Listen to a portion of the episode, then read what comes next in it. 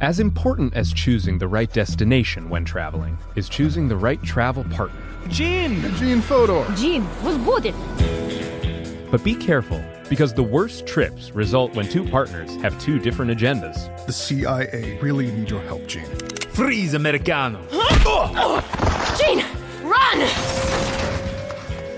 Listen to Fodor's Guide to Espionage on the iHeartRadio app, Apple Podcasts, or wherever you get your podcasts. Hi there, I'm Bob Pittman, Chairman and CEO of iHeartMedia. I'm excited to announce a new season of my podcast, Math and Magic Stories from the Frontiers of Marketing. Our guests this season show us big risk can yield big rewards, like Rob Riley, the creative head of one of the world's leading advertising firms. I try to create environments where anybody can say anything without any judgment. Listen to a brand new season of Math and Magic on our very own iHeartRadio app, Apple Podcast, or wherever you get your podcast. Every week on Talk Easy with Sam Fragoso, I invite an artist, writer, or politician to come to the table and speak from the heart in ways you probably haven't heard from them before. Some of my favorites are with Tom Hanks, Questlove, and Cate Blanchett.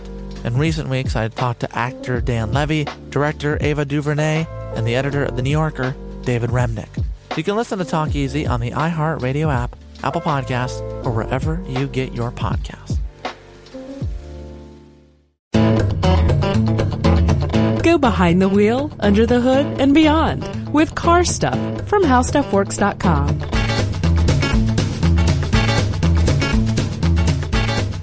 Hi, and welcome to Car Stuff. I'm Scott. I'm Ben. We're joined as always by our super producer, uh, Noel. Uh, Noel. Uh, we'll work on a nickname later. Brown. We'll get one. We'll get one. We'll get there. Promise. Uh, but that's not all, folks. You may have heard another dulcet tone uh, chuckling softly in the background. That is because we are joined by a very special guest today, a longtime friend of the show, ladies and gentlemen, Jonathan Strickland. Hey there, Scott and Ben. How you guys doing? Doing well, thank you. Ben, I think I detect a little post-CES hoarseness in your voice today. That's true. If anybody notices I'm sounding a little bit Christian Bale Batman-esque, it's because along with uh, some along with some of the resident mavericks and uh, geniuses at How Stuff Works, couple of madmen, couple of madmen, Jonathan and I traveled to CES uh, for 2017 in Las Vegas, Nevada. Now, what does CES stand for, Jonathan? Well, originally it stood for the Consumer Electronics Showcase, but these days they just call it CES, kind of like American Movie Classics just became AMC. Or the Learning Channel just became TLC. TLC. Uh, yeah, so uh, the part of the reason for that is they've over the last few years this show, which is a giant trade show, happens every year in Las Vegas, Nevada. Used to happen twice a year. They had one in Chicago, and then they said, uh, "Let's just go down to once." This show it's having more and more technology from further and further out of the your your classic electronics realm, like your consumer electronics realm. So we've started to see kind of a shift away from referring it to it as the Consumer Electronics Show, more as just CES.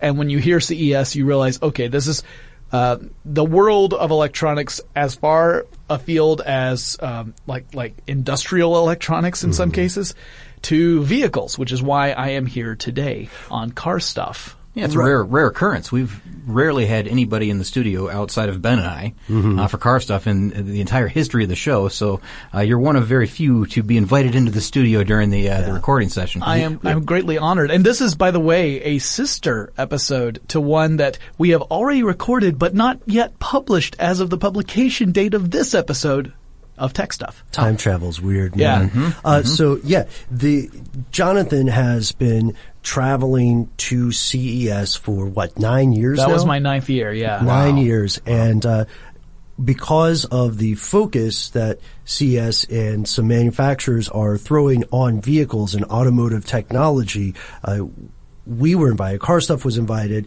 to travel there. So I went as, I guess, a cub reporter to do the auto beat. And I really, really appreciate the invitation and hopefully didn't embarrass you too much, uh, because our boy Strick is pretty connected at CES and we couldn't walk like 15 feet without him running into someone. Is that right? Well, after nearly a decade there, I mean, you got to Yeah. get your name out there. People right? start to remember you, yeah. Yeah. Uh, so the entire technology world, uh, as far as journalism is concerned, is there in some respect, right? You've got some uh, some outlets like CNET or The Verge with lots and lots of people. TechCrunch was there with their own stage, uh, and also now that we've got more and more automotive tech on display, people from that world are also coming in.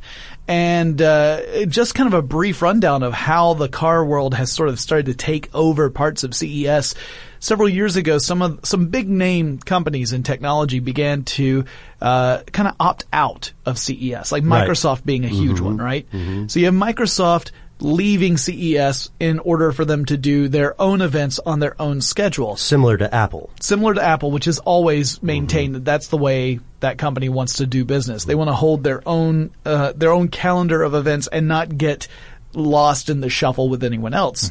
Well, that opened up opportunities for new companies to come into CES. Space had opened up.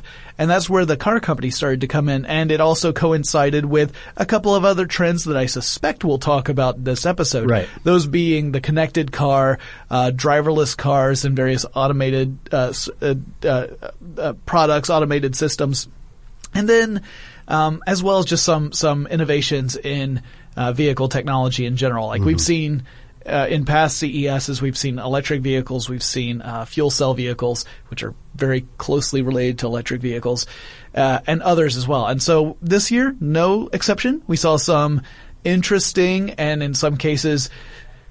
Maybe not controversial, but at least questionable. Right, right, right. um, uh, show floor examples. So we, uh, I, I came on here to kind of talk about some of the stuff I saw, and really also to kind of be another sounding board for Ben because Ben concentrated on that for the entire show. My beat is pretty much all of technology, so I only spent a little time in the North Hall at the Las Vegas Convention Center, which traditionally is the place that's set aside specifically for automotive technologies. Right. And now, while Scott was holding down the fort, or in our case, uh, the garage, we were we were out there in Vegas. Checking on everything from uh, this is definitely happening type technology. Uh, for instance, smart rear view mirrors, which have been around for a while, right? Yeah. Uh, and they're marketing directly to people who would just buy these for a fleet or some commercial application. We saw that kind of stuff, and then we saw to the uh, the furthest reaches of what automotive technology is capable of. Some of which is uh, immensely fascinating and uh, at the same time a little bit disturbing. So, Scott, what what we wanted to explore with you is is kind of run some stuff past you and see see what you thought in uh, you know plumbing the depths of your expertise to see if this will happen or if it won't because let's face it we've done stuff on concept cars in the past and we, Sure. we saw some concept cars at uh, at CES and even more abstract like concepts of things that could be in cars Yeah. important Yeah. difference So some of this will be uh, like seat of the pants reactionary stuff for me Uh-huh. because uh, some of it's all new to me. I haven't read about every little bit that, that came out. You guys were immersed in this for a full week. Mm-hmm. Um, I've I've tried to you know keep my eye on the headlines and you know some of the stuff that was the bigger news that came out. I suppose. Sure. Um, but I don't know it in depth like you guys do. So a lot of this stuff is going to be all new to me as well. Mm-hmm. And again, just reactions to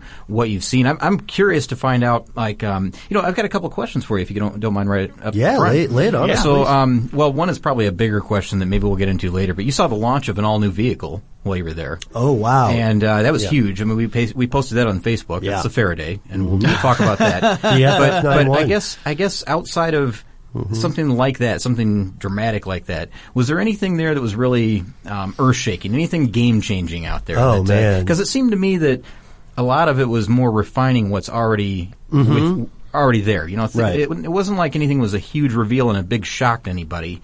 It was more like um, we've we've perfected this. There was some cool stuff. I think one that Jonathan and I can both speak to came from Toyota. Yeah, Toyota's uh, uh, their their big announcement was really to act as kind of the embodiment of something they had been talking about the previous year. So in 2016, Toyota's big announcement was that they were investing millions of dollars in a pair of AI research facilities, and they were really focusing on ways to advance artificial intelligence as it applies to vehicles. Uh, specifically taking a very different approach to, than some other automotive companies saying, we are not close to having a driverless car. They they're not bullish on it at all. They say it that's coming. It will get here, but we're further away than some of these companies would have us think. and in order to be safe and responsible and hold ourselves accountable, we should take a more measured cautious approach. Like incremental steps. Exactly. And so uh, they they talked about AI a lot in 2016 and in 2017 they unveiled a concept vehicle, the Concept I, which I argue is not a concept vehicle to show what the car is going to look like in the future, but rather as an actual way to concretely discuss the potential of AI being incorporated into a vehicle. So in other words, you can think of it as a platform it's not meant to say like, hey, this this is going to be the kind of car you're going to see in like five years. More, it was more to the point of we we have created this idea for an artificial intelligence agent similar to something you would see in Amazon Echo or Google Home, like Alexa, Siri kind of stuff. Yeah. So, what were some of the features that you saw in this vehicle? Oh, okay, man. well, Okay. let- uh, you- so Ben, you got to do the demo, right? Right, right, And I got to do the. Actually, I was the first person who Yeah. got to do the demo. It was pretty Mhm. awesome. you were actually our, our, our hookup for Toyota, so Yeah. thank you for that. so, so the demo was a simulated car, uh, uh, drivers, driver and passenger side, uh, English style. They had Mhm. the, they had the steering wheel on the wrong side of the car. um, so you'd sat down and it wasn't there was no articulation. It was really just to get what the experience would be like to drive this vehicle, this concept vehicle of the future. And you had this artificial intelligent agent named Yui, Y-U-I. Uh, and we could talk about where that name came from, but it's really the most important thing is that it was there to be your uh, interface with the vehicle. And Yui's job would be to monitor your behaviors, your reactions, your body's response to various uh, things that are happening while you are driving the car. And emphasis on you are driving the car. It is uh, a concept where the AI could take over in cases where it's necessary, but otherwise would simply be enhancing your ability to pilot your own vehicle, which hmm. I think, Scott, you would appreciate being the guy who loves to drive cars. Well, yeah, I like that, but I don't know if I like the idea that it could take over any moment for you. Well, in this case, it was for things that you might not be able to see. Like, let's say that there's a car in your blind spot and you're trying to get over in a lane. So hmm. it'd be kind of like that oh, collision Oh, just- detection stuff. Just wouldn't allow you to, or Right. Notice A you're bike- braking too yeah. late or something. Right, a hmm. bike comes out uh, in the side street. So let's let's walk Scott through this. So sure, you went to Epcot Center at some point in your life. Sure. Right. Okay. It's very much. It made me feel as though I were a kid again in an Epcot uh, futuristic ride. It's a very good comparison. You hop in. You hop in, and there's a there's a large, uh, a, a huge screen that you see through the windshield. Uh, you're asked a couple of questions on a touch screen on a tablet before you hop in the car. Very basic stuff. Name, you know, so you'd be like Jonathan S. or whatever. Uh, rough age. Yeah, what kind of stuff do you like to do? Because the idea is this artificial intelligence agent over time would learn about you, like your preferences. Mhm. And and by doing that would help plan out routes where you would have not necessarily the fastest trip from point A to point B, but perhaps the most pleasurable.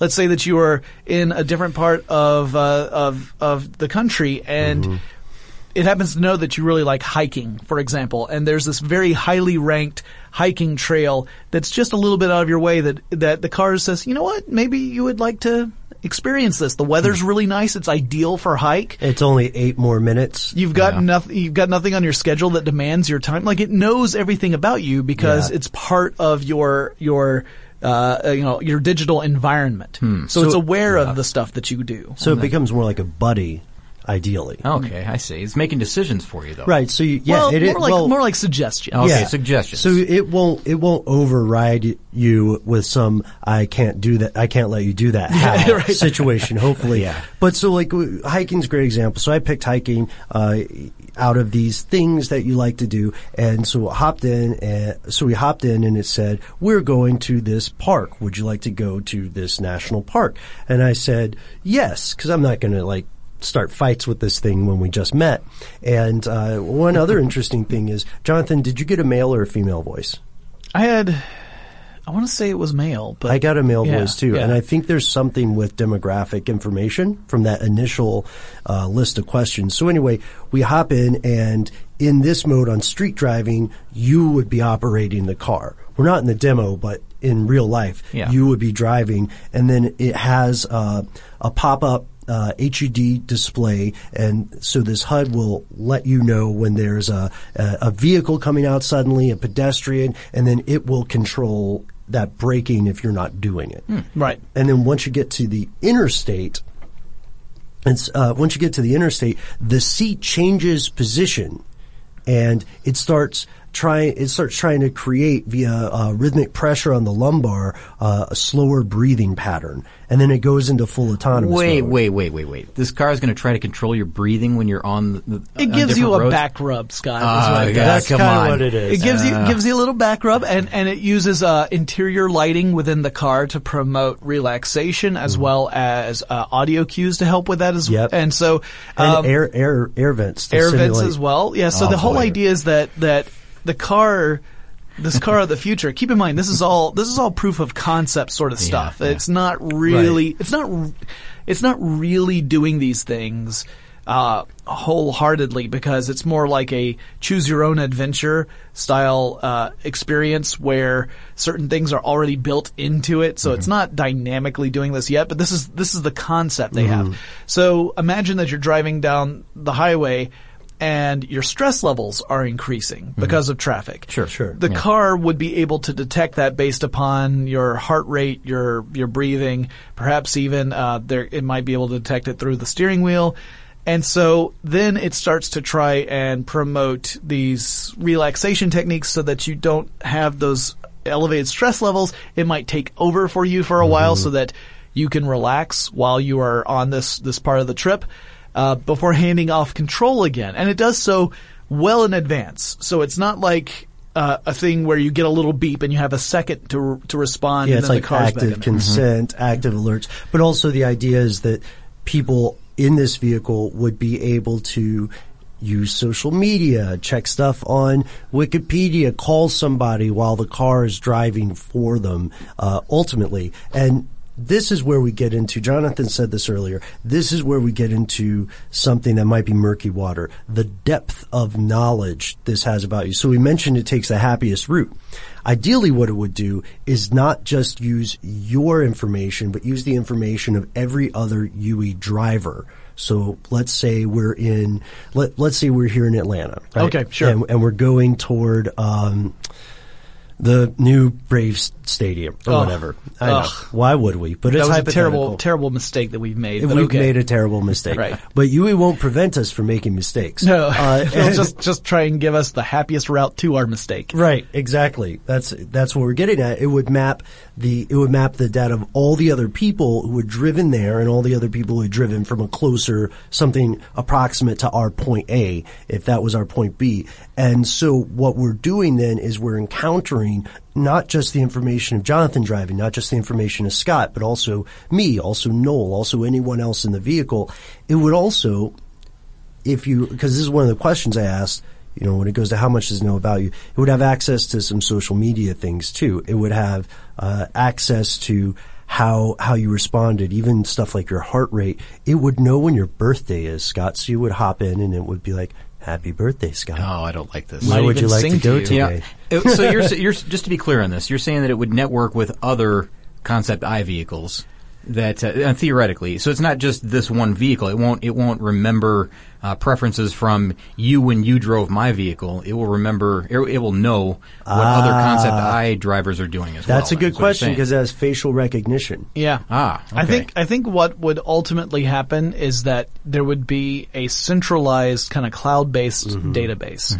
And so it wouldn't be that my car is communicating directly with your car, Scott, but rather both of our cars are communicating with HQ in the cloud. Okay. And then that information, I would imagine, would be anonymized as best as possible and then aggregated Mm-hmm. in such a way that you could draw very, very basic conclusions Right. from all that data. So some of that would just be, I happen to know that on, on days like this, under these conditions, route C is ty- typically the fastest while also being the most pleasant. uh, as opposed to. Uh, Hey, your buddy Scott really likes this uh, this establishment over here where people dance for money. They Right. probably wouldn't do that. That's a good concern. And Thanks- they, thanks, Jonathan. They worked on a lot of. Uh, you can already tell. I think that there are, there are a lot of subtle and not so subtle psychological cues and programmatic things going in here. One of one of um, my favorite conversations about this vehicle was off the air when Jonathan got some of the initial information about this vehicle, and uh, then later, I, you know, I said, well, what's coming up? What do you think is worth seeing? And what do you think about this thing? And then we started talking about um, one of the strangest parts, which is the headlights. yeah, they're like uh, little eyes, and they can wink at you. Oh no! And every so blink. often they blink. Yep. Really, they do. Yeah. Yeah. Oh, Yeah. no kidding. It's meant to again. The car itself, I think, was meant to be a conversation starter, like the design Right. of the car and the lighting. Like the lighting is actually really interesting too because it could control. It had uh, multicolor, multi-hue LEDs all inside the vehicle, so the entire cabin can turn different colors. And the idea is that it can help promote different emotional reactions, that sort of thing. I think there are production cars right now that have a similar system. Yeah. Eh, something like that to set the mood however you want. I And- mean, custom look. also to act as like an alert if something is coming up that you Oh. might possibly so it could be that when you when you're driving the vehicle it's under your control and there is a potential hazard that you'll have to react to the car would be able to send you various alerts visually audibly and even through touch So uh, a, a slow down or a stop ahead, it might turn bright red immediately. Like pay attention, something's happening. Yeah. Right. Okay. Or it I could get be that. if there's a report of, say, an accident up ahead, maybe that's what starts to Mm-hmm. show up. So that way you are more alert and you you can make certain to get over, so you're not uh, making the da- the situation more dangerous or uh, you know things of that nature. So That's smart. Yeah, yeah. It's, it's, the the way I tried to describe it is imagine that Yui isn't just uh, some sort of artificial intelligence agent. It's also kind of acting as your navigator and second pair of eyes. Yeah. Like you know how you're driving down the road and someone's sitting in the passenger seat. They're also constantly sort of scanning to see what's going on. Yeah. Maybe even it's just subconscious, but they might say, "Oh, watch out, that car's coming over." That's what Yui is doing too. Oh boy, I don't need another one of those in the car. you know, I got to tell you, I, I, I think what you're describing sounds like a cool toy. It sounds like fun. You know, it's, it'd be interesting to drive, but I don't know if I'm really on board with all this. And I, I think you probably knew that already. That I wouldn't be up for sharing all of this personal information and having it monitor you constantly, and also trying to alter the way that you do things. I mean, Yeah. I feel like. Well, right now, I mean, of course, we're all manual, and you know, if you want it cooler in the car, you make it cooler in the car. If you want to recline your seat or adjust the lumbar support, you do that yourself.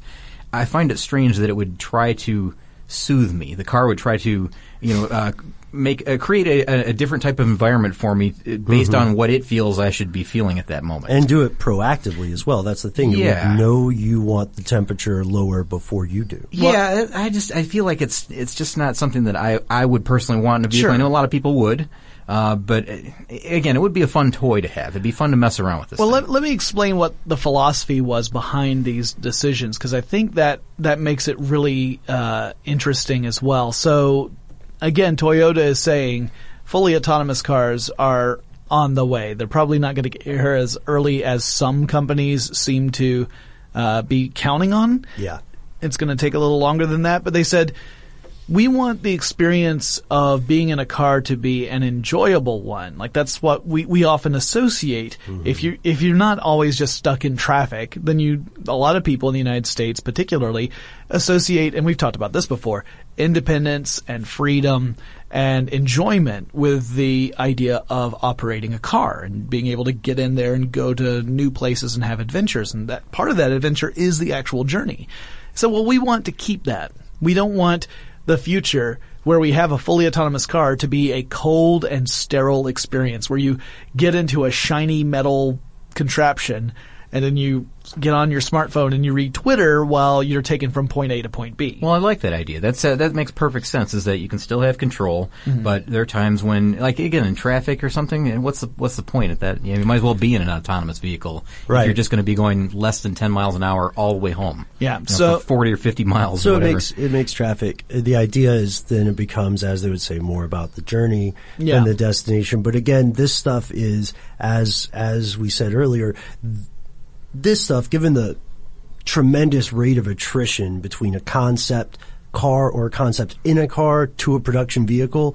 This is stuff where we might see aspects of this trickling out in Toyota's production over time. But I Yeah. think it's, I applaud their realism when they say, look, the automated the autonomous vehicle for the consumer, for the direct consumer, is is not coming as soon as people would have you think. And and likely the- with oh go ahead I'm sorry Well, for the fleet, however, Oh. you know, for the for an Uber service or a Right. cab service, it's actually it's actually much more likely that those would be the first autonomous vehicles. I, I see. I was just going to bring up the point that they uh, we might start seeing that stuff in maybe Lexus vehicles first. Oh, then, sure. then the Toyota line, Oh, yeah. probably. I know it's a Toyota concept, so so maybe there's something there, but um, I would think that they'd roll it out to a, um, a clientele that pays typically pays more for a base model, or not even a base model, but would pay more for that option. Mm-hmm. And so, Uh, yeah, yeah. And so, one thing uh, that we established, and I think this kind of our ex- exploration Toyota preemptively addresses this question. But one of the big questions I would have as a car stuff listener or someone just on this show is, look, man, the calendar year is chock full of car shows. You know what I mean? Uh, we were really close to, as we record this, it is, um, January 9th, we were really, really close to going to a, uh, to going to the North American International Auto Show in Detroit. Uh, but we, we stopped because we had some scheduling stuff. The thing that I'm saying here is that there's ultimately a question of how much is too much. This was very different because it was just focused on technology of this sort. So autonomy, connectivity, some uh, alternative fuel, but it didn't really focus so much on things like the drivetrain, right. for instance. Right. Yeah. Uh, uh, in fact, Dr. Dr. Gil Pratt, who um, is the head of Toyota Research Institute, spent a great deal of the press conference giving what he called a, a mini lecture in artificial intelligence, which you know, I'm sitting in the audience. I was the one person standing up going, yay! and he went and very deliberately went through the six levels of autonomy from zero to 5 uh, to describe what they were so that people would understand what we really are talking about when we say autonomous cars because uh, level five, which is full autonomy, where there's no need for any driver intervention under any circumstance, that's the one he says like we are miles away, pun intended, from that, uh, and then breaking down what the other levels are so that people have a more informed conversation about it. And to me, that was the most beneficial part of the entire. I, I loved the concept of Yui. I loved the concept car. I think it's really interesting.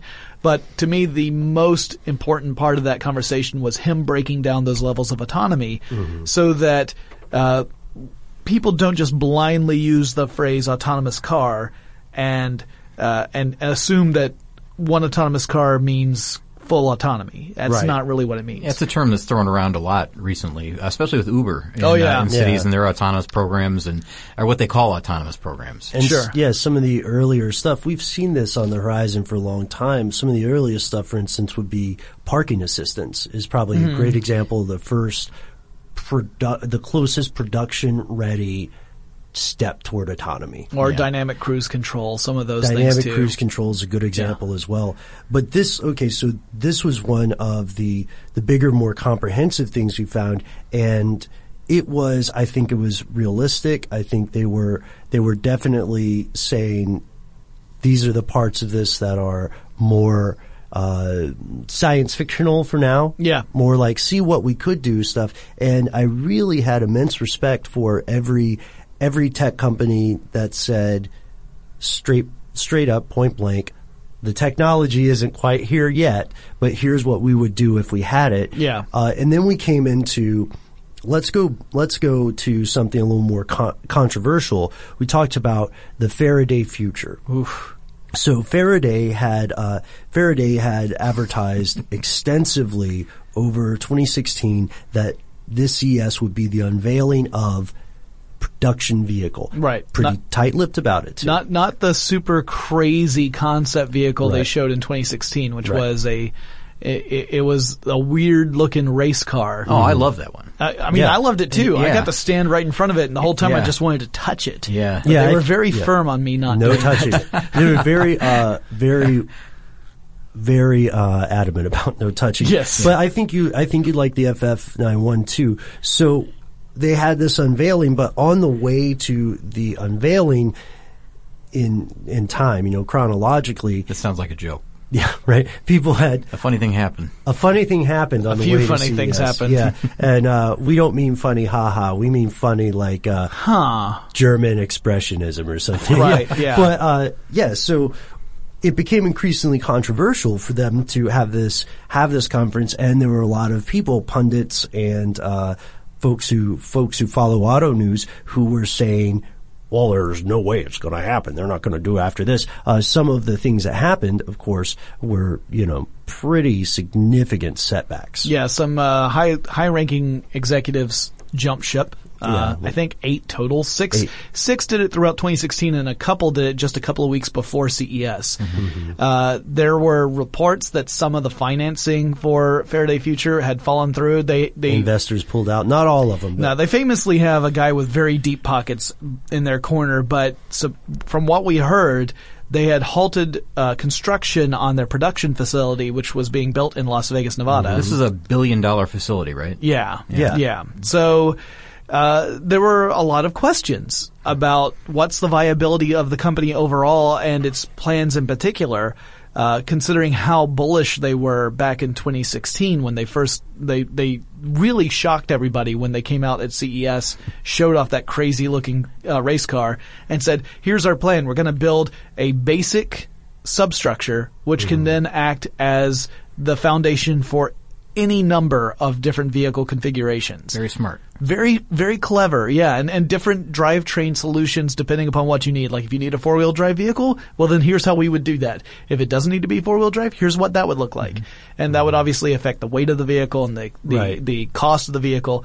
So this year they brought out their uh, what would be their production vehicle, which they they say would be hitting the uh, the lines in 2018, which is Right. next year if my math is correct. You're pretty spot on with your math there. Thanks, because I I'm still writing 2016 down when I, when I write the date. So Uh, yeah, that's. I mean, that's that's the point. It has people. It has people either concerned or significantly skeptical. However, the vehicle itself, uh, the exterior is done. They're pretty. They're pretty solid on the drivetrain and uh, the specs. They're, I think, still working out some stuff on the interior. So we're not going to have too much on the interior yet. But we were able to speak to uh, a guy named Richard Kim, who's the head of the design department. He also, so he's largely responsible for what we would call the DNA of Faraday as a company. He's got a pretty impressive resume because he was the designer on things like the BMW i3. So he's not, he's not just some guy. He- he's, he's not not someone who just joined a startup without any experience in the industry. Right. Yeah, lots of experience. He has lots of experience. He knows his stuff, and he uh, he's very knowledgeable in this regard. And he spent a lot of time thinking about beyond just this car, just this 2018 model. They're also thinking about you know what's what's coming five, ten years from now. What is ultimately Faraday as a company? The entire you know the entire product line. Well, that's, that's admirable, but do you think that's a good idea? To, I mean, uh, shouldn't they get this one vehicle off the ground first, maybe, and then think about the next five? You know, along the way. is it a flying car? oh boy. Which, uh, yeah, Ah. consider that a spoiler or uh, some foreshadowing rather. um, so, so we saw this, and I, I actually left uh, bullish on this because they had smart, they had smart approaches to things. You know, they're looking at a time. One one of the things that all all the all the startups and all the the larger car manufacturers acknowledged, some in less awkward ways than others was that there there are legitimate concerns that people my age and younger, uh, the so-called millennials, will increasingly not want a car. Right? Uh, the idea here is again, and Jonathan, forgive me, Scott has had to sit through too many of these rants of mine on this show, but this might be your first time hearing it. There is a large move. I won't call it a conspiracy, but there is a large move to make people in younger age brackets shift from an ownership society to a, you know, a subscription society. Sure. And, and I think ultimately. we see it with music. We see Yep. it with TV. Yep. We're seeing it with cars. and we're seeing it with phones, name a thing. Mm-hmm. Sure. Uh, and so the I, I have tremendous issues with this because I think you should be able to buy something and repair it, and when you pay for something, you should own it. That's nice. Maybe I'm just the last last of the old school, but the the point is, in Faraday's case, this makes it clever because uh, we say like, okay, a new car comes out using it's it's like all this amazing technology in a single vehicle which means that the price point is probably going to be more, no matter how you slice it, than the average entry point for a four door sedan, which is like what thirty two thousand now. Yeah, it's somewhere. It's a little bit north of that. Yeah, A little bit north of hmm. thirty two thousand. That's hard to put all this new stuff in there, and like a lot of it is really cool. I nerded out a lot mm-hmm. of like I still don't know how they managed to get just from a material science angle production quality panels. You know what I mean? Like, Right. Like these huge, these huge panels that are that normally would be like hypercars or excuse me, supercar stuff. They're going to make it on a production thing, and so it's like, well. A lot of people are going to be priced out of this market, you know. Uh, a lot of like nuclear family of four or whatever is going to just go for. Why wouldn't they just go for something cheaper? What they're also able to do is to have these vehicles based on outside facing uh, face recognition, have them customize themselves to like an existing profile that you would have. Calling back to our Toyota concept, right? So, so like if you're renting, what they're doing is they're saying, well, we could sell these cars to like Zipcar. We could sell these to a fleet, and people could walk in. Uh, Jonathan Strickland's could walk up, and and Faraday, which maybe Scott Benjamin just dropped it off, and it's still on Scott Benjamin's seat settings and all all these other minutia, and then sees Jonathan walking up, and he's the next person to take this somewhere. And I've got a customer profile with Faraday already. Right, and so they they say, oh, boom, boom, boom, boom, boom, transformer noise. Now it's Jonathan's car. Jonathan's way shorter than Scott. Let's adjust that seat. Right, right, right. And Jonathan has a love of accordion music, so let's get that popping. uh, and and that's All of this is true. Yeah, it's, it's- a, a custom experience then. yeah. So it's a custom experience, and people wouldn't wouldn't be on the line for the amount of overhead capital they would need to buy their own. But then, as that production happens, as that scale increases, then of course we know the way the economics work out. Then the the average price per vehicle is going to go down, and eventually people would be able to buy their Now, own. can I make a point here, though? We, Please. we're, we're already seeing this a little bit with uh, with Tesla. I mean, Yeah. I think the lowest level Tesla is somewhere right around hundred thousand dollars, isn't it? It's Uh, like the- ninety six or $98,000. The sedans are slightly less than Mm-hmm. that for the um, for the basic sedan. It's it's less than that, but it is certainly the pathway we saw because the first Tesla vehicle we saw come out was like a high speed roadster, Yeah. and that one was incredibly expensive. Yeah. and that's but that's what that the the limited niche interest in that very high priced car is what allowed Tesla to, to then continue Mm-hmm. to create the the uh, I hesitate to use the word modest, but more affordable, Yeah, comparatively sure. speaking, vehicles Yeah. that would, would follow a couple years later. One program funds the other. Yes. I got you. It, it makes perfect sense. I mean, and, and what you said, Ben, about the price then eventually coming down after they get to a certain point Yeah. in sales, uh, that makes that makes perfect And- sense. and- you- ben, Ben, I got yeah. a quick question for Yeah, you. yeah. All right, let's say that I'm interested Okay. in getting one of these FF91s. Oh. Uh, say that I say that I'm interested, and I, I'm like, you know what? There's probably going to be a limited number of these. Um, Yeah. What would I have to do in order to, I don't know, get on a list? Well, I'm glad you asked. We're switching to infomercial voice. I'm glad you asked, Jonathan, because it turns out for the very, very low price of only $5,000 US, you too can be on the pre-order list. Yeah, that's a that's a list. so they're taking orders. They're taking orders. Oh, okay. Five thousand dollar to be on a pre-order list. A pre-order list, and they're saying a 2018 delivery date, right? Yeah. Yeah, Okay. I, welcome. I, I'm mostly just thinking like Scott. You don't know how many lists I'm on for absolutely free. Is that right? Well, you earned your way on bunch. those. I'm on a you whole- earned your yeah, I way. did. Yeah. You know what you did. I know. But, uh, but yeah, that's that's a good point, and we've seen we've seen similar things like this. Uh, but Tesla did it. Tes- Tesla same- same did it, thing. and that's and that's a great. But the thing is, that's a great example because now it lends a little bit more belief to the marketplace. Right. Tesla set a precedent Mm-hmm. where, you know, if, if Tesla had not already essentially done this, not exactly what Faraday's doing, but similar enough, Mm-hmm. I would be even more skeptical about Faraday. As it stands, Oh. I'm still skeptical. I, I, I'm still, I'll be amazed if they have a car in production in 2018. It seems like they can do it. I mean, but but okay, do I have to be the one to bring this up though? And I'm sure a lot of our audience is thinking the same thing. Elio Motors. That's that's the Yeah. bad that's the bad example. And of course, now I'm the negative guy in the room because I'm saying No, this makes sense. Here's, You have to something say that yeah, I mean they, they I think another deadline has passed where they were supposed to have 100 cars delivered to customers and they're not delivered.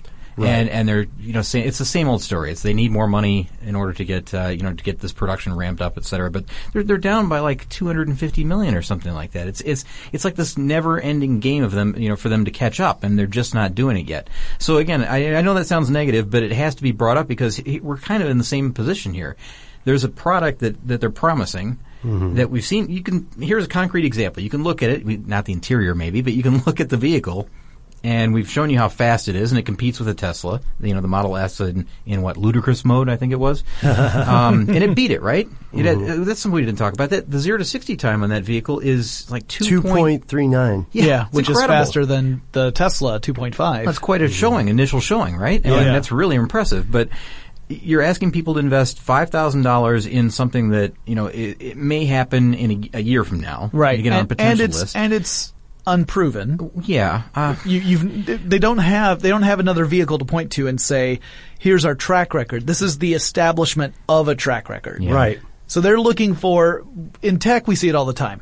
They're looking for bleeding edge adopters. Yeah. The people who are willing to take that risk because the potential reward is that they are in on something really special at the ground floor level. I totally get that. I, I really do understand that. And then, and then also there's, you know, the, the aspect of this that these are the people that can afford to drop five thousand on something, and if it goes away, it goes away. You write that off as like, well, maybe I'll I'll win on the next time. Yeah, who next knows? round- next that may have been the money they were just saving to spend on blackjack in Vegas, man. We have to remember that people come from different considerations. That's, true. Yeah, you might have just won that money last night and said, "Hey, you know what? Here's my chance." I didn't quite I didn't quite make enough Yeah. to put a down payment on, on the Hey, you? Faraday. And I Um, donated any winnings I had to take in the crew I'm, out. I'm not sure how much you want to talk about Faraday, but Yeah. um, maybe what we should do right now is take a break for a word from our sponsor. When you drive a vehicle so reliable it's backed by a 10 year, 100,000 mile limited warranty, you stop thinking about what you can't do and start doing what you never thought possible. Visit your local Kia dealer today to see what you're capable of in a vehicle that inspires confidence around every corner. Kia, movement that inspires. Call 800-333-4KIA for details. Always drive safely. Limited inventory available. Warranties include 10-year 100,000-mile powertrain and 5-year 60,000-mile basic. Warranties are limited. See retailer for details. Acclaimed comics writer and notorious Scott Summers hater, Rosie Knight. Well, hello, Emmy winning podcaster and totally unbiased Targaryen royal supporter, Jason Concepcion. Rosie, somehow the X Ray Vision podcast has returned. It feels so good. It does! And like always, we'll be here every week covering the wide world of TV, movies, comics, and geek culture. That's right. We'll be talking about Batman, heroes of that stature, and of course, we'll be inviting our friends in the industry to come geek out with us and share stories. We'll hear from TV writers, from actors, comics creators, pop culture critics, and more. Nothing is off the table because geek culture is pop culture. And we can't wait to share our love of it all with you every single week. Listen to X Ray Vision on the iHeartRadio app, Apple Podcasts, or wherever you get your podcasts. As important as choosing the right destination when traveling is choosing the right travel partner. Gene! Eugene Fodor! Gene, was booted! Much of the joy you will find on the road comes from the person you share it with. So you write the books, Gene, and Vlasta on the business. I understand now. It is a wise man who marries a wiser woman. But be careful and choose your travel partner well, because the worst trips result when two partners have two different agendas. Get down! I'm not stupid, Jean. Something is going on, and it's high time you tell me the truth. Freeze, Americano. Jean, run! So travel before it's too late. Your money will return, your time won't, and we're all too quickly approaching that final destination. Listen to Fodor's Guide to Espionage on the iHeartRadio app, Apple Podcasts, or wherever you get your podcasts. And we're back. Well, let's let's keep it moving. Let's move on to some other things. Should we switch gears?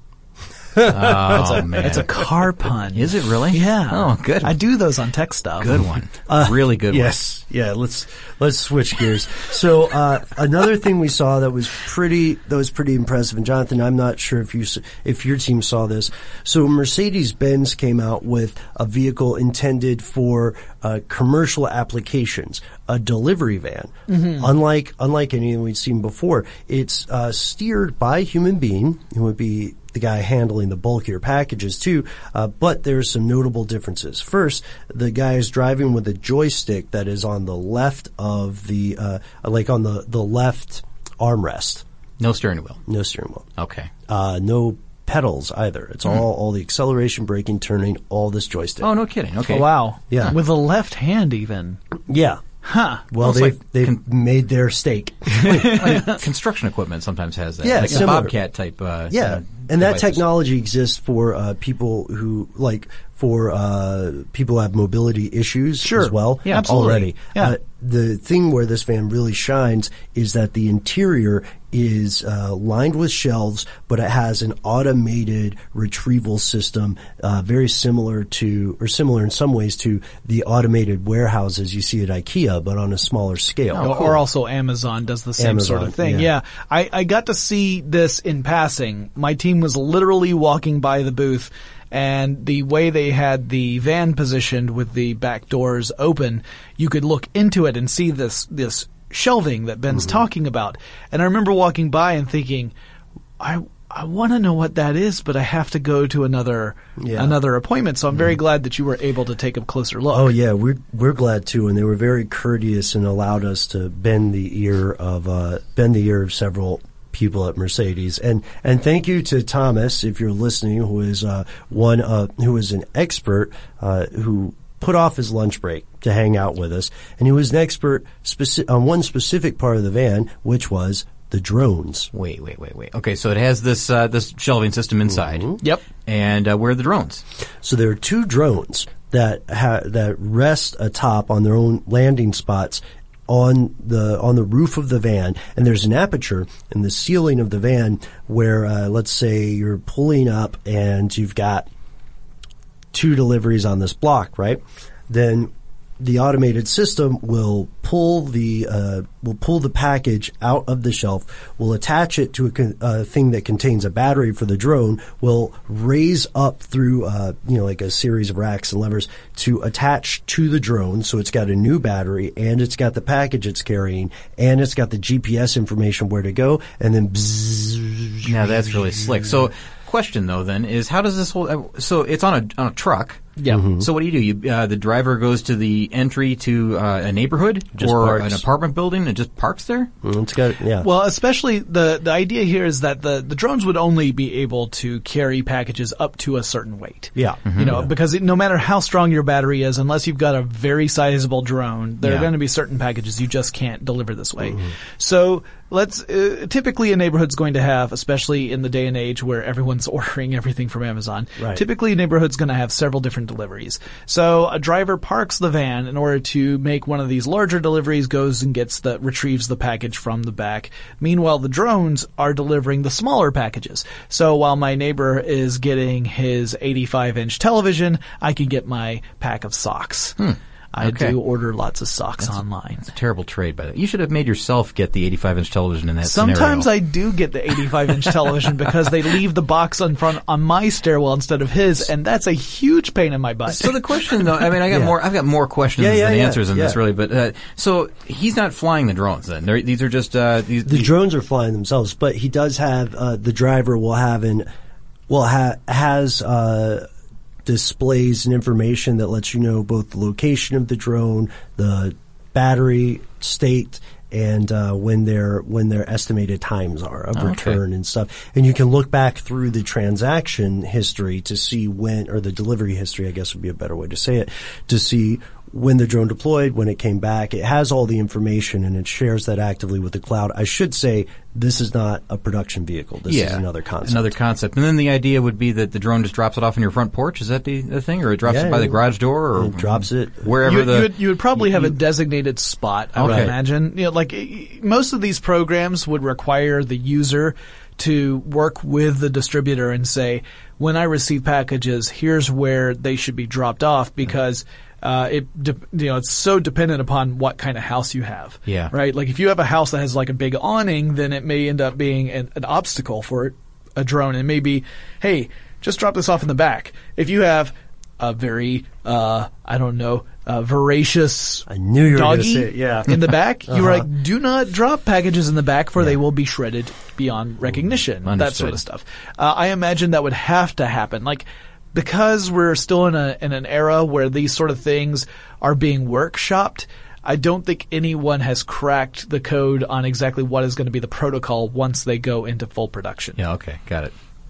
But I think it's a cool idea. I think it's I think it's a cool idea, but there are you know there are a lot of problems that you don't encounter until you get this kind of stuff in the wild. Yeah, Yeah, and, and once you do, I mean, that's the sort of, th- I mean, that's the whole purpose of running trials. You know, you'll Mhm. you'll have something Well, they'll, they'll identify one particular market and they'll say, let's run for six months. Let's run trials in this area, and then we're going to start encountering problems. Let's log them all, and then figure out how to work around them, engineer around them, and then slowly expand beyond that. And then, of course, when you move into new markets, you're going to encounter things that weren't prevalent in the old ones. Uh, there might be some places that are have, let's say, uh, more wind.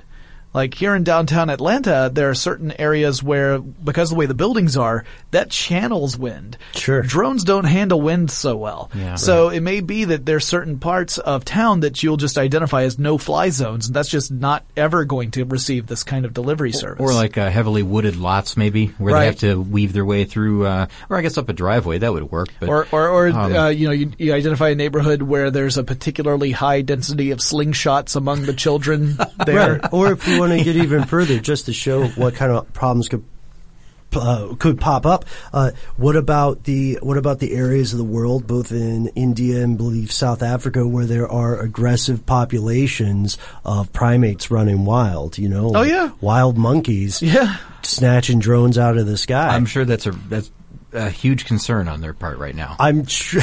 I think I'm going to call my next. be. I'm going to call my next album "Wild Monkeys Snatching Drones Out of the Sky." Yeah, that's I mean, a great album name. The the acronym's a little tricky, but it'll go. It'll You know, yeah, go you- really well. wouldn't be a sense? Yeah. Um, so there's. I, I don't want to take too much of our our time here, but there's one other. Uh, one other thing that I thought you would really enjoy, and I want to hear your take on it. But first, a word from our sponsor. When you drive a vehicle so reliable it's backed by a 10 year, 100,000 mile limited warranty, you stop thinking about what you can't do and start doing what you never thought possible. Visit your local Kia dealer today to see what you're capable of in a vehicle that inspires confidence around every corner. Kia, movement that inspires. Call 800 333 4KIA for details. Always drive safely. Limited inventory available. Warranties include 10 year 100,000 mile powertrain and 5 year 60,000 mile basic. Warranties are limited. See retailer for details. Acclaimed comics writer and notorious Scott Summers hater, Rosie Knight. Well, hello, Emmy winning podcaster and totally unbiased Targaryen royal supporter, Jason Concepcion. Rosie, somehow the X Ray Vision podcast has returned. It feels so good. It does! And like always, we'll be here every week covering the wide world of TV, movies, comics, and geek culture. That's right. We'll be talking about Batman, heroes of that stature, and of course, we'll be inviting our friends in the industry to come geek out with us and share stories. We'll hear from TV writers, from actors, comics creators, pop culture critics, and more. Nothing is off the table because geek culture is pop culture, and we can't wait to share our love of it all with you every single week. Listen to X Ray Vision on the iHeartRadio app, Apple Podcasts, or wherever you get your podcasts. As important as choosing the right destination when traveling is choosing the right travel partner. Gene! Eugene Fodor. Gene, was booted. Much of the joy you will find on the road comes from the person you share it with. So you write the books, Gene, and Vlasta runs the business. I understand now. It is a wise man uh, marries a wiser woman. But be careful and choose your travel partner well, because the worst trips result when two partners have two different agendas. Get down! I'm not stupid, Jean. Something is going on, and it's high time you tell me the truth. Freeze, Americano. Jean, run! So travel before it's too late. Your money will return, your time won't, and we're all too quickly approaching that final destination. Listen to Fodor's Guide to Espionage on the iHeartRadio app, Apple Podcasts, or wherever you get your podcasts. And we're back, and Ben, you kind of teased me, but you said you wanted my opinion on something. Oh so- yeah, I think uh, I think Jonathan and I are both curious for your opinion on this. Uh, did so Chrysler, Fiat Chrysler was also at CES 2017, and they unveiled something called the Portal concept, which critics called the minivan for millennials. Oh, I was going to ask you about this. I, I had it all queued up too. I'm like, now Ben, let's say that I'm a millennial, but I also want a minivan. Where do I turn to? Oh, well, Chrysler has the answer. So they, this this yeah. might have been, depending upon your point of view, this might have been the most insulting Yeah. marketing message uh, on the show floor. It Is that depends right? on your age, right? If Yeah. you if you are of the age range of millennials, which full disclosure, I am not, Yeah. uh, you might have found it a little like anytime anyone uses the term millennials in a marketing message, I think it gets some people a little a little squirrely because Mm-hmm. it, it it's overgeneralizing. You know, you're applying this one this one set of ideas to an entire generation of people. Broad brush. Broad brush, and uh, and you know, then it's it, it it almost it's patronizing as well. Like It's a little we we know what you are going to want. Here's our design. Now that Yeah. that doesn't necessarily mean the design is a bad one. No, just that not the the messaging itself might be a little problematic. Yeah, yeah, I, I, I absolutely agree, especially since society still doesn't have a clear definition of what this millennial thing is other than Kids on my lawn who need to get the heck off of or it. a, or a buzzword. Get their drones off your lawn. Get their drones off my But lawn. uh, so you know, one interesting thing about the definition is that for some sociological purposes, it would just be 1981ish or after as a birth date. Mm-hmm. But one thing that might be a more accurate definition of what could be considered millennial would be people born after near ubiquitous access to the internet. You know what I mean? So sociologically speaking, I'm a millennial, but I remember not having the internet. You remember the time before. Right. Yeah. Which The sounds dark- so the dark times. foreboding. Yeah. The time before. Yeah. The time of the so, empire. so what about the vehicle though? What makes it so, strange? or- It's uh, it's it's kind of like a it's like a crossover. Like it's a smaller kind of Pacifica. Yeah. uh, and it has so, so it has a cool door, uh, door side door thing where the doors open up like elevator doors this way, Okay. right? Yeah. On both sides. By, So by this way, uh, Ben had Oh, put yeah, just his saying- hands side by side and then brought them apart from each other. and forward and apart. Thank you, Jonathan. As as all audio listeners are sitting there thinking, this way means nothing. Well, to me." ele- Elevator doors. That makes sense. Elevator Yeah. doors, yes. Elevator doors that protrude and then and then f- go apart, as Sure. Jonathan mentioned. And then uh, it their their idea here is that they want to make the vehicle not just uh, a place. To not just a thing that takes you to places, but a place in itself. They referred to it as the third space. So you would have work, home, and then the car as its own space. And they've done some pretty neat things. It has some autonomy. Uh, it has also very high connectivity. So you, ideally, it would have, uh, better, like, like Faraday has done, it would have a better internet connection than most people's home connections. Yeah, okay. Which is, one of the like more realistic things about it. They did a really neat thing with the uh, seat design. It's all it's it's all modular, so you're able to move it around easy more easily. And the audio itself, which is something that mystified Jonathan and I uh, for a second, was in zones, and this would mean that if we if the three of us were in a car, we could each listen to the music that we individually like without it bleeding over to the other person. Wait, wait, wait. Via Yeah. headphones, right? No. No, no headphones. nope, No. just acoustic design. Okay. This is like taking the uh, the zone climate control thing to Right. the next level, Yeah. Because I- I, I- I, often wonder how that even works. But I've been asking Ben this too because I, I did not have the opportunity to have a discussion with these folks. So Mm-hmm. I immediately, knowing how sound works, which I do, which you might have written some I, articles I've written on, a few. actually. I've written a few articles about how sound works, and I've done a few podcasts about how sound Mm-hmm. works. I immediately began to wonder how the heck do you keep sound bleeding from one side to the other and not just have it be, you know, Scott's listening to his classic rock, Ben is listening to his prog rock, and me, I'm listening to garage rock. How do you not have it just become a big mess o rock inside that vehicle, right? Right, yeah. So uh, I thought, well, there's, there's, I can think of two unlikely but possible solutions to that. And let's, let's hear them. so solution number one, you just subdivide the vehicle into lot, various soundproof capsules. Sure. Which means you can't have a conversation except through intercom because it Yeah, be- yeah. But but you would literally have to have a physical barrier to soundproof you from the people in the rest of the, ca- the totally, cabin. totally impractical. Impractical. Yeah. Also, probably one of the le- it would not be safe at all. No. It would have lots of hard surfaces to bounce off of. Right, You know, very accident. close to you. Sure. Um, option number two would be to incorporate some form of noise cancellation in between the regions where you're essentially creating the uh, mirror opposite of the sound wave that is being generated. Because if you do that, if you have, you know, you've, you've all seen pictures of sound waves, right? Uh, the little Yeah, wavy yeah, lines. yeah. Well, if you create a sound wave that's directly opposite that, where it's peaking where the other one has a trough and has a trough where the other one has a peak, and it's exactly the same uh, parameters, and you play them to, together, they cancel each other out. You get silence because uh, essentially what sound is is molecular movement, and if you create an opposite sound wave, then the forces are equal but opposite, and so nothing ever moves. So I, I would assume you would have to do something like that, but I still don't know how you would make it directional to the point where you would be able to hear your music but not someone else's. And if they are doing that, then why don't they sell that to every single restaurant in town so Or- that you can hear what's being said at your table? or outfit an airplane with them. yeah, that's perfect. But okay, so what's the likelihood of them actually doing what you said there for scenario number two?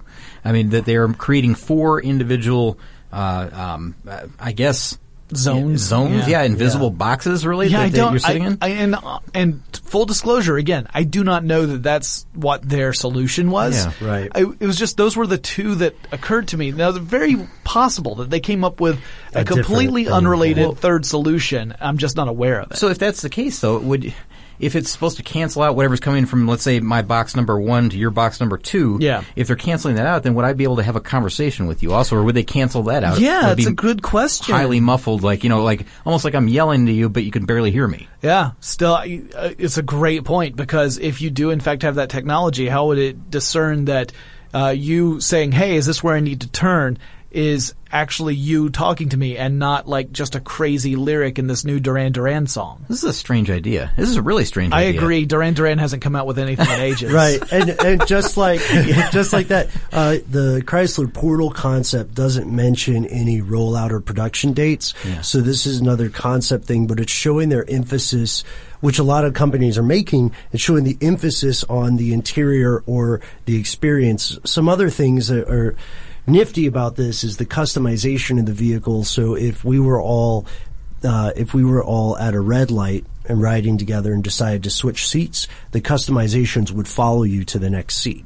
So if um, Jonathan hopped out shotgun, got in the back, no offense, I say this because you probably wouldn't be driving. No, I'm not offended at all. Okay. I'd be offended if you had mentioned that I was driving. I'd be like, that's irresponsible. And if Oh, I boy. and if I hopped in the driver's seat, then uh, this thing would automatically, apparently seamlessly pick up the um, Duran Duran Jonathan was listening to, send it to the back zone, and there would also be these touch screens where if you see something interesting, you could swipe it and it would go to the community screen. We could all see it. This the technology proposed and the portal concept is by no means bad. As a matter of fact, as you can tell, I think there's some clever stuff there and definitely some stuff worth looking into. I still have the same concern about data, which I want to get to in a second. Sure. But uh, the the primary beef people had with this presentation was just how s- contradictory at times, how vague and how PR laden it sound to talk about this minivan for millennials because there's language in there, Scott, where they say stuff uh, like, well, we know that millennials are a diverse group of people with a diverse range of interests, and they don't want to be locked down into any one category, so we made this thing that can be customizable for them. Which means that you took a phrase that comes from buzzwords and is generally um, bankrupt of any meaning, bereft of any meaning, Mm-hmm. rather, and then you said, okay, the millennials are, are just like other people. They're just people and they're diverse and we're making a car then, therefore, for these millennials is therefore a car that satisfies every need of everybody. And it's this minivan. And it doesn't, that's not how, that's not how stuff works. Right. And, uh, yeah, we should know. We work for a company that's all about right. it. And that's so that's a little bit of a vagary, but other than other than the the marketing stuff uh, and the presentation, maybe that was a little tone deaf. And I think they did start to step away from that just while we were still at CV, CES, not yeah. CVS. Yeah, I agree. They they started to see what that initial response was, and they began dynamically on the fly to kind of adjust their messaging. Because, I mean, what what sounds great on paper, often you don't know until it gets out in the wild whether or not it was uh, a good idea or if you m- maybe needed to rework it a little bit. And Right. I, uh, kudos to them for for being being adaptable and flexible, right? And also, I agree there are a lot of things that are incorporated into this design that are really intriguing to me. Some of them obviously are confusing to me, like I still don't know how that zone audio Or the, uh, works. The cone of silence. But hey, I I mean, if they can make it work, I've got a dog. I would love to try it out on. Um, I mean, I love my Tybalt, but he gets a little yappy. So I I think I think this is a, a Uh, really cool, some really cool ideas, and I think, like you were saying, you know, focusing on the experience. That's something we saw across the board, right? Yeah, that's a large trend. And I think I think part of that is the automotive industry reacting to this concept of autonomous and driverless vehicles. That how do you create a car that stands apart from other cars if ultimately down the road it doesn't matter how d- quote unquote doesn't matter how the car handles because it's always going to be handled by uh, a machine versus a person. How do you set that apart? And starting the conversation now about creating the experience of riding in a vehicle and having it catered to your individual tastes, I think that's largely a reaction to this this this destination that everyone sees is down the road. They're not really sure how long it's going to take us to get there. Right. But we know that's where we're headed. We know that's where we're going to be eventually. So mm-hmm. I I think that focusing on the experience was something we were seeing through multiple companies and not just in the automotive industry, but in the related ones too, the Right. aftermarket Audio stuff particularly. stuff. Oh yeah, like all the displays and the, the various ways of turning your car into uh, what they're calling the third space. The first space is your home, your second space is your office, and the third space is your car. All of that to me is is really this this scramble maybe scramble's too negative a word, but this attempt to address those those concerns early before it becomes too late. Yeah, I think that's a really good point. Uh, we had an old we had an old boss of ours who used to always talk about getting in front of something, right? Get in front Yeah. of the space and stuff. And it goes across industries. We also saw, and maybe this will be maybe this will be a good a good cap for our exploration today, but we also saw in if we go beyond auto technology, just transit technology, we saw a proliferation of companies seeking to redefine transit in an urban environment. Mhm. So many tiny folding scooters, some of which were really impressive, some of which were, you know, maybe just a, a refinement of an earlier technology. Some of which are likely a death trap on wheels. Yeah. Folding folding electric scooters is what you're we saying. saw, yeah, we've got, uh, we're looking at, uh, the future of mobility in that regard, in an upcoming video, Mm-hmm. shameless plug, uh, which has, uh, which has things like, uh, electric, electric compact scooters that have ranges of up to 20, 25 miles. Yeah, this all falls under the realm of PEVs, personal electric vehicles. Yeah, vehicles. yeah, exactly. And uh, nice for city use. Nice for city use, yeah. I mean, Especially if you it- don't want to pay how how much per year for a parking spot in Boston. It's this is the this is the future that was envisioned by Dean Kamen when he came out with the Segway. Right. But you could argue the Segway was just well ahead of its time. That the Segway was a technology that enabled a lot of this other stuff to exist that's that we're seeing at CES these days. And of course Segway still has a presence at CES. They had a full Sure. booth at CES. Yeah. Um, including robots because I saw them. Yeah. Uh, but they, the, you know, the it, that was sort of what Dean Kamen was seeing back then, and now we're starting to see it creep into tons of different Mm. designs, some of which are not in the scooter or or electric skateboard or. Right. If you prefer, and I do not, hoverboard categories. Right. Um, we're seeing it in other technologies as well, including things like for people who have mobility issues otherwise, like in, in wheelchairs and other devices. Yeah. We we even saw uh, examples of exoskeletons over with the various car companies. The Right. idea of of either giving people who have limited mobility more independence or to enhance a an able-bodied person's uh, capability of lifting like super heavy weights. You know, Yeah, that was Honda, I believe, right? Hyundai. Hyundai. It was Oh, Hyundai. Hyundai. I could see somebody on a, a loading dock or something requiring something yes. like that. Be yeah. Very helpful. Yeah, exactly. And that was that was one of the examples they showed was a, a person wearing a kind of a full body exoskeleton uh, that really was just it looked like a, a frame that fit around the limbs and Yeah. would provide support at the knees, the hips, So essentially all the joints. You know, it seems like, I mean, even just occasionally that would be useful at home. You know, if you're moving furniture. Yeah, if you're, yeah. uh, Or you're like you know, in a doing something bar out in the- fight. Yeah, bar fight, whatever. a very, If you're a out in the very yard- slow bar fight. if you're in the slow, yard- deliberate bar Well, fight. say you're in the yard and you need to move all those boulders into the backyard somehow, but you, Yeah. you don't have Man, a, a yeah. crew of people to do it. Yeah, you know, maybe two day. people could do it now. and industrial applications. Uh, I mean that that I think that's one of those technologies where the demand is so present that we could absolutely see them. So I just wanted to be clear that the future of transit, and this is according to the large manufacturers as well, the big guys are swinging on this. It's not just vehicles. Ford actually is uh, is creating a thing they call Ford Bike Go. So they're doing a bike sharing service. They don't want to be thought of as a car company solely anymore. Now they want to be a uh, auto manufacturer and a mobility company. Well, and again, I think that this is another response to what we were talking about that that other supposed trend of millennials Right. uh, giving up on car ownership ideas. Uh, obviously, car manufacturers are looking to diversify and get into related uh, industries so Yeah. that they can remain relevant, even in a world where mm, perhaps maybe 20 years from now, personal car ownership will be the exception as opposed to the rule. All right. Well, I okay. Just Yeah. s- since we're Yeah, talking yeah, about this, I got to bring it up. But many other car manufacturers have built bicycles in the past too. There's- Sure. uh, true. Peugeot, of course. Uh, but then there's like Chrysler dabbled in it for a while. I think they're Jeep branded bikes. and Honda Um, started as a bike company. yeah, so I, I know that that's kind of an, an old idea to, to build bicycles also, but are you saying that they're trying to create other motorized forms of transportation besides automobiles? There will be, that- yeah, there will be some like uh, uh, electrically assisted bicycles Okay. that could happen.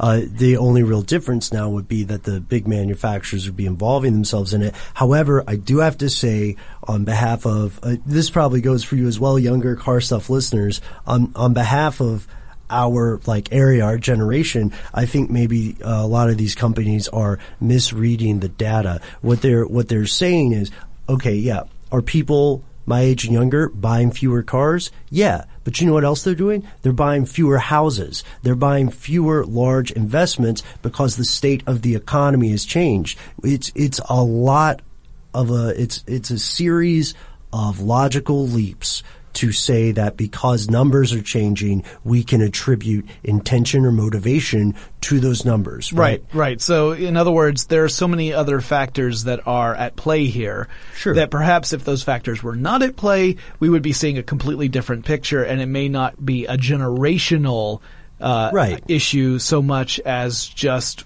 the the state of the economy in general. A single generation is millions of people. Millions of people have never had the same opinion at once. I don't know. I was in Generation X, and I think we all had the same opinion because we all had the same plaid shirt. Well, and the hacky sacks. Okay, you're right. There were two. There were two of us Oh, because I devil- was devil I was sticks. I was anti hacky sack, pro devil stick. I- I- devil stick. I need to bring up one more thing Yeah, here, yeah. and and maybe this is it. I'm not sure how much more you have Sure, uh, sure. For the, from the show floor here, but um, I'm- I have a question and a couple of headlines that I read. Um, first, first of all, I saw that uh, they're building a Mustang and a Ford F-150 hybrid vehicle. That's in Yes. the, that's in the works. So that's a kind of a uh, a change up for them, of course. And that's actually going to happen. And and the one that I have more curiosity about, Mhm. because I, I understand how you know that works. I get that. We Yeah, we yeah, talked yeah, about yeah. hybrids. Yeah, yeah. The inclusion of Amazon Echo into vehicles, into your car. Um, now I know that that's in, it's making the news right now. Uh, you know, there's a lot of news around uh, Amazon and also is it Google Home? Is that the one? Google, Google yeah, Go? Google, Google Home. Okay, It's- Google they Home. call it. Uh, so Alexa is Amazon's personal assistant. Uh, Google Home, it is the uh, very creatively named assistant. Okay, and I think they said I think they said the, the Amazon Echo is what Ford is working with. It. Yeah, they're going to yeah. integrate that into their vehicles now. Right. So, what's your opinion on that? Is that is that something that you you need to have in the car as well? I mean, is it helpful to be able to do stuff like that from the seat of your car? I think depending upon your uh, what you're using it for, it can be. For example, let's say you're going on uh, a, a long road trip, and uh, let's I'll, I'll use the example of Florida. Florida is about a six to eight hour drive to get down to like Orlando from here, depending upon traffic and, and weather conditions. Uh, let's say that you've left home with your family. You're all going to go down to Disney World or Universal or or I don't know Gatorland. You're going down to Orlando. Crazy Bob's albino alligator wrestling pit. I've been there. It's nice. Try the jerky. So you're going down there, and you're getting to the point where you're hitting the the the uh, Georgia Florida border, Sure, um, sure. the actual Florida Georgia Yeah, line, not the band. And you are uh, on your way, and you think, oh, you know what? I didn't. I didn't even think to check what the weather's going to be like this Right. week. And, you know, especially in the summer, Florida gets these rainstorms. I'm going to check. And you ask your car, like, what's the weather going to be like in, in Orlando, Florida this week? And then your car gives you an answer. yeah, And you say too late. You're already there. Well, if you're on your way, then you're like, oh, at the next stop, I'm going to go over to this little Target or Walmart Yeah. or something. I'm going to buy some ponchos and stuff right, so- because enough. it's going to be way cheaper here than if I went to Disney World and bought them. Fair No, enough. I get it now. So Yeah. just general information. Yeah, or, but I'm sorry. no, interrupt. please go ahead. With this being said, uh, I want to make it clear that in a for or against, I'm generally against this, but I will say another pro to dovetail off what you said, Jonathan, Yeah. which is that from purely from a safety perspective, anything that can keep the driver's hands on the wheel and their eyes on the road is going to be advantageous. So being able to say, and I, and I say this, you know, listeners who are named Alexa, I'm sorry, you're going to have a rough Yeah. couple years. Uh, Yeah. but the if you're uh, also named assistant, yeah, anybody who's also named assistant. I guess technically you'd just be named Google because Sorry. it's, because it's Yeah. Uh, I just want to try something here. Like, But- okay, Google, turn it off.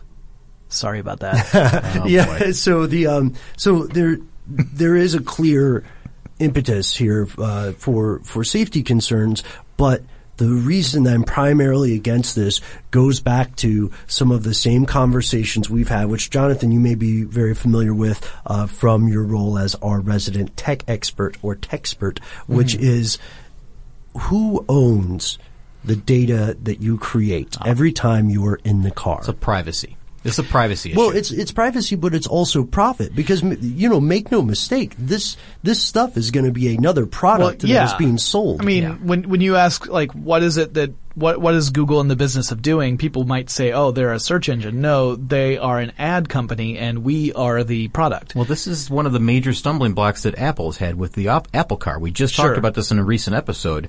Who owns that data? I mean, Yeah. and that's and that's where the negotiation fell apart. Not, uh, uh, you know, about some kind of mechanical aspect. Sure. It was who owns that data. And this is this is a. I mean, we're we're going to have lots of hard conversations about this, not just with vehicles, but with the Internet of Things and and related topics. And yes, there are very real concerns about turning your car into what amounts to a marketing engine for all the big brands out there. Like uh, also the fact that if you are familiar with Amazon's Echo, you know it's always listening. It doesn't. Rec- we're told it doesn't record everything. Right, right, right, right. But it activates specifically when you when you call it out. Same Right. with Google Home. Mm-hmm. It means it has to always be listening because otherwise it'll miss when you give that voice command, right? Yeah, exactly. So you you start having conversations with someone in the car, and it you then start noticing that you're getting more and more ads about the thing. Like you you're like, hey, have you seen that TV show such and such? And then you start noticing that you're getting ads for things related to that TV show, and you're like, wow, that seems a little weird. These are real concerns and and uh, completely legitimate ones. I have argued I am I am very much in favor of the Internet of Things, but I do so knowing that in order to have an effective Internet of Things, you have to surrender a, a significant amount of privacy. Um, See, I'm not willing to do that. I would not want one of these systems in my car. Yeah. Or my home, of I- course. I would I completely understand. Yeah. I would be okay with it if there was some sort of profit sharing based on what they're using that data for. Like, what if I'm already buying a car, right? Yeah. Let's say I'm still one of those people able to purchase and own a car instead of just renting it and being like victimized by the subscription system. uh, what if uh, it is? It's exploitative. Um, to I get degree. exploited every day, Ben. so it Uh, doesn't but- even matter to me anymore. But like, you guys see where I'm coming from? Where it's, Yeah. I've already paid for a car. I'm already paying for a, a certain uh, a system on a monthly basis, and then what they're doing essentially subsidize their overhead, making gravy money off the top. So why don't you give me a discount for sharing this stuff? Like, well, that might be what you get. You might get offers where, you know, your compensation comes in the form of discounts to various uh, products and services. that knowing where the weather is, yeah. Yeah. Or well, like- or, well, or if you want to order something and it's like, hey, I happen to know that you really like this stuff. Here's a 20% discount to go with this particular company if you're going to be buying that in the next, you know, Mm. six months or whatever. Like, it's not a one-to-one comparison at all, right? It's not like getting a check in the mail and saying, "Hey, thanks for uh, helping us generate revenue. Here's your revenue sharing, uh, uh, you know, the check that you get." No, you don't get that. But what you might get instead are various offers uh, that you can take advantage of, where you would be quote unquote saving money, assuming, of course, that you would be purchasing said product Right. or service already. Right. Yeah. And that's, I mean, that's a great point. You're being very fair about it. I, uh, I just, I believe that there are some very, very, very important questions that manufacturers and consumers have yet to answer. But if we are to open this Pandora's jar and put it in our cars, we must answer those questions before someone else answers them for us. And also, you know, full disclosure, I'm so, such a crab apple about this that like I won't wear a lot of clothing with logos because I'm like, why am I going to pay you to be your billboard, buddy? Uh, that's just that's just my thing. One last thing before we before we uh, hit the road again this week. That's uh, a car pun. That's a car pun. Thank you, Jonathan. Um, is uh, Jonathan? You saw an amazing drone. I did. Could The you tell E-Hang. us? Yeah, could you tell us what the e-hang is? Yeah, uh, Scott, do you know what the e-hang is? I- I do not. All right, now, now, listeners, I apologize for what is about to happen because uh, you won't be able to see this, but just so that that uh, Scott has a reference to work from, I'm going to pull up this picture. That is the e-hang. Okay. It is a one-person drone. Oh wow. You fly in it. Very cool. Yeah, so it's a uh, it's a- Definitely look up a photo of that if you get, if you get a chance. It's a quadcopter drone. It actually first uh, hit CES last year, but I was not able to get a look at it in 2016. So in 2017, uh, we happened to be passing by the E-Hang booth, and I thought, well, gosh darn it, I want to have a picture of that thing. So we, I like it. We took some photos. We took some video. Uh, it is a it, um, imagine a quadcopter drone, except this one actually has a cabin. It has doors. You can get in, sit down, pilot this thing. So it's not. It's more of a quadcopter at that point, not yeah. a drone. Looks like a tiny little helicopter cockpit. Yeah, Very small. And um, it can have a, it has a flying time of twenty minutes. Twenty minutes. And I am told it is not legal to fly in the United States. Get there in a hurry. yeah. Hey, you know what? One more. That's really cool. I like that. yeah. That's an, one. One more quick thing. Yeah, yeah. We had mentioned that we were going to give Noel a nickname before the end of this podcast, and I think Ooh, I've got good call. Okay. Now you had talked about uh, cars as the experience, right? Yeah, Sure. yeah, yeah. So rather than just go with you know just calling him the experience, I, th- I say we go with um, maybe the Noel Brown experience. That's awesome. That's Yeah. I was about to say, if car you're going to stuff- call him the experience, it's like a little close to calling him the situation. So but I be like, Noel Brown, so it'd the be experience. like car stuff and the Noel Brown experience. Oh, How do you like oh, that? I'm That's on great. board. I'll Yeah? subscribe again. that's that's good. I'm glad you I'm glad you remember that because Jonathan, honestly, we do our best to remember uh, when to when we say at the top we'll give uh, Noel or Scott or myself a nickname. We're uh, we're about 50-50 on remembering Yeah, to do it. uh, you're being generous because usually we forget. Yeah, well, I'm not the uh, I'm not I'm not the math guy here. uh, so uh, we uh, we hope you enjoyed this look. We do want to ask you uh, to check out the companion podcast. So we mentioned at the top of the show for Tech Stuff's look at CES 2017. Also, we need to thank Jonathan for being here today.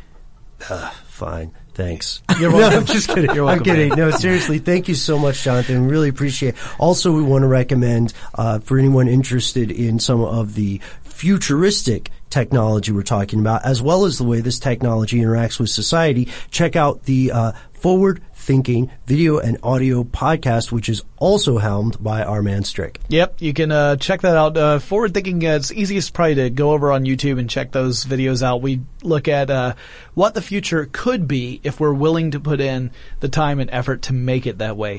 Uh, I always tell people it, it's an optimistic view of the future, but I also mention in order for an optimistic view of the future to happen, we have to be willing to put forth the effort to make it happen. It doesn't magically happen on its own. That's the downside. Yeah. Yeah, that's a great point. I appreciate you. Uh, I appreciate you making that way. I, I hadn't thought of it, but you're absolutely right. Uh, we are heading out. We want you to check out Forward Thinking. Check out Tech Stuff, where you can see both Scott and or hear both Scott and myself uh, making appearances. Yeah, Uh, I, there was an episode in which I broke Scott's heart live on the microphone. Yeah, we'll not, we'll not talk about that today. but you can hear it right now. Yeah, you, if you- you, you could actually identify the very moment it happened. and uh, and if you'd like to check out some of our past episodes, we have an episode on Faraday Future that I think needs an update. Uh, you can visit us at carstuffshow.com where you can hear every audio episode we've ever done. And oh boy, there are a lot by now. Uh, you can also uh, get a closer look at some of the stuff we're talking about with some videos we'll have coming out on How Stuff Works, Facebook, YouTube, and various other internet places. yeah, if you uh, happen to cross in front of our office, you might see one playing on the On that screen. Yeah, Oh, man. yeah. There's there's so many places you can see our video. So, uh, so do check those out. You can also see us on Facebook and Twitter, uh, where we are Car Stuff HSW. You can follow Jonathan at Tech Stuff HSW. HSW. Yep. And if you have a suggestion for an upcoming episode, some feedback, if you, uh, like me, have a strong opinion about ownership society as it applies to the automotive world, we'd love to hear from you firsthand. You can write to us directly. We are Car stuff at howstuffworks.com.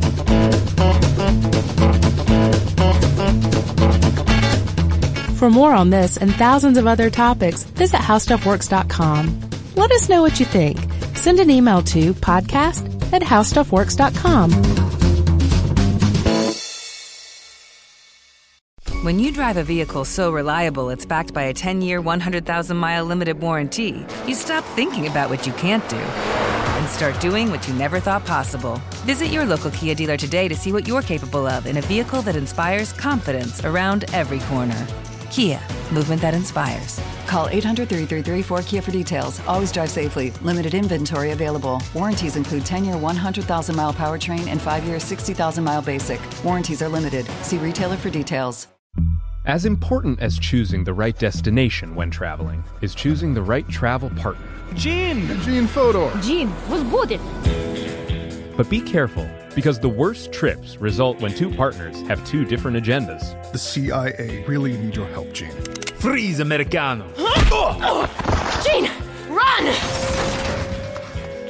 Listen to Fodor's Guide to Espionage on the iHeartRadio app, Apple Podcasts, or wherever you get your podcasts.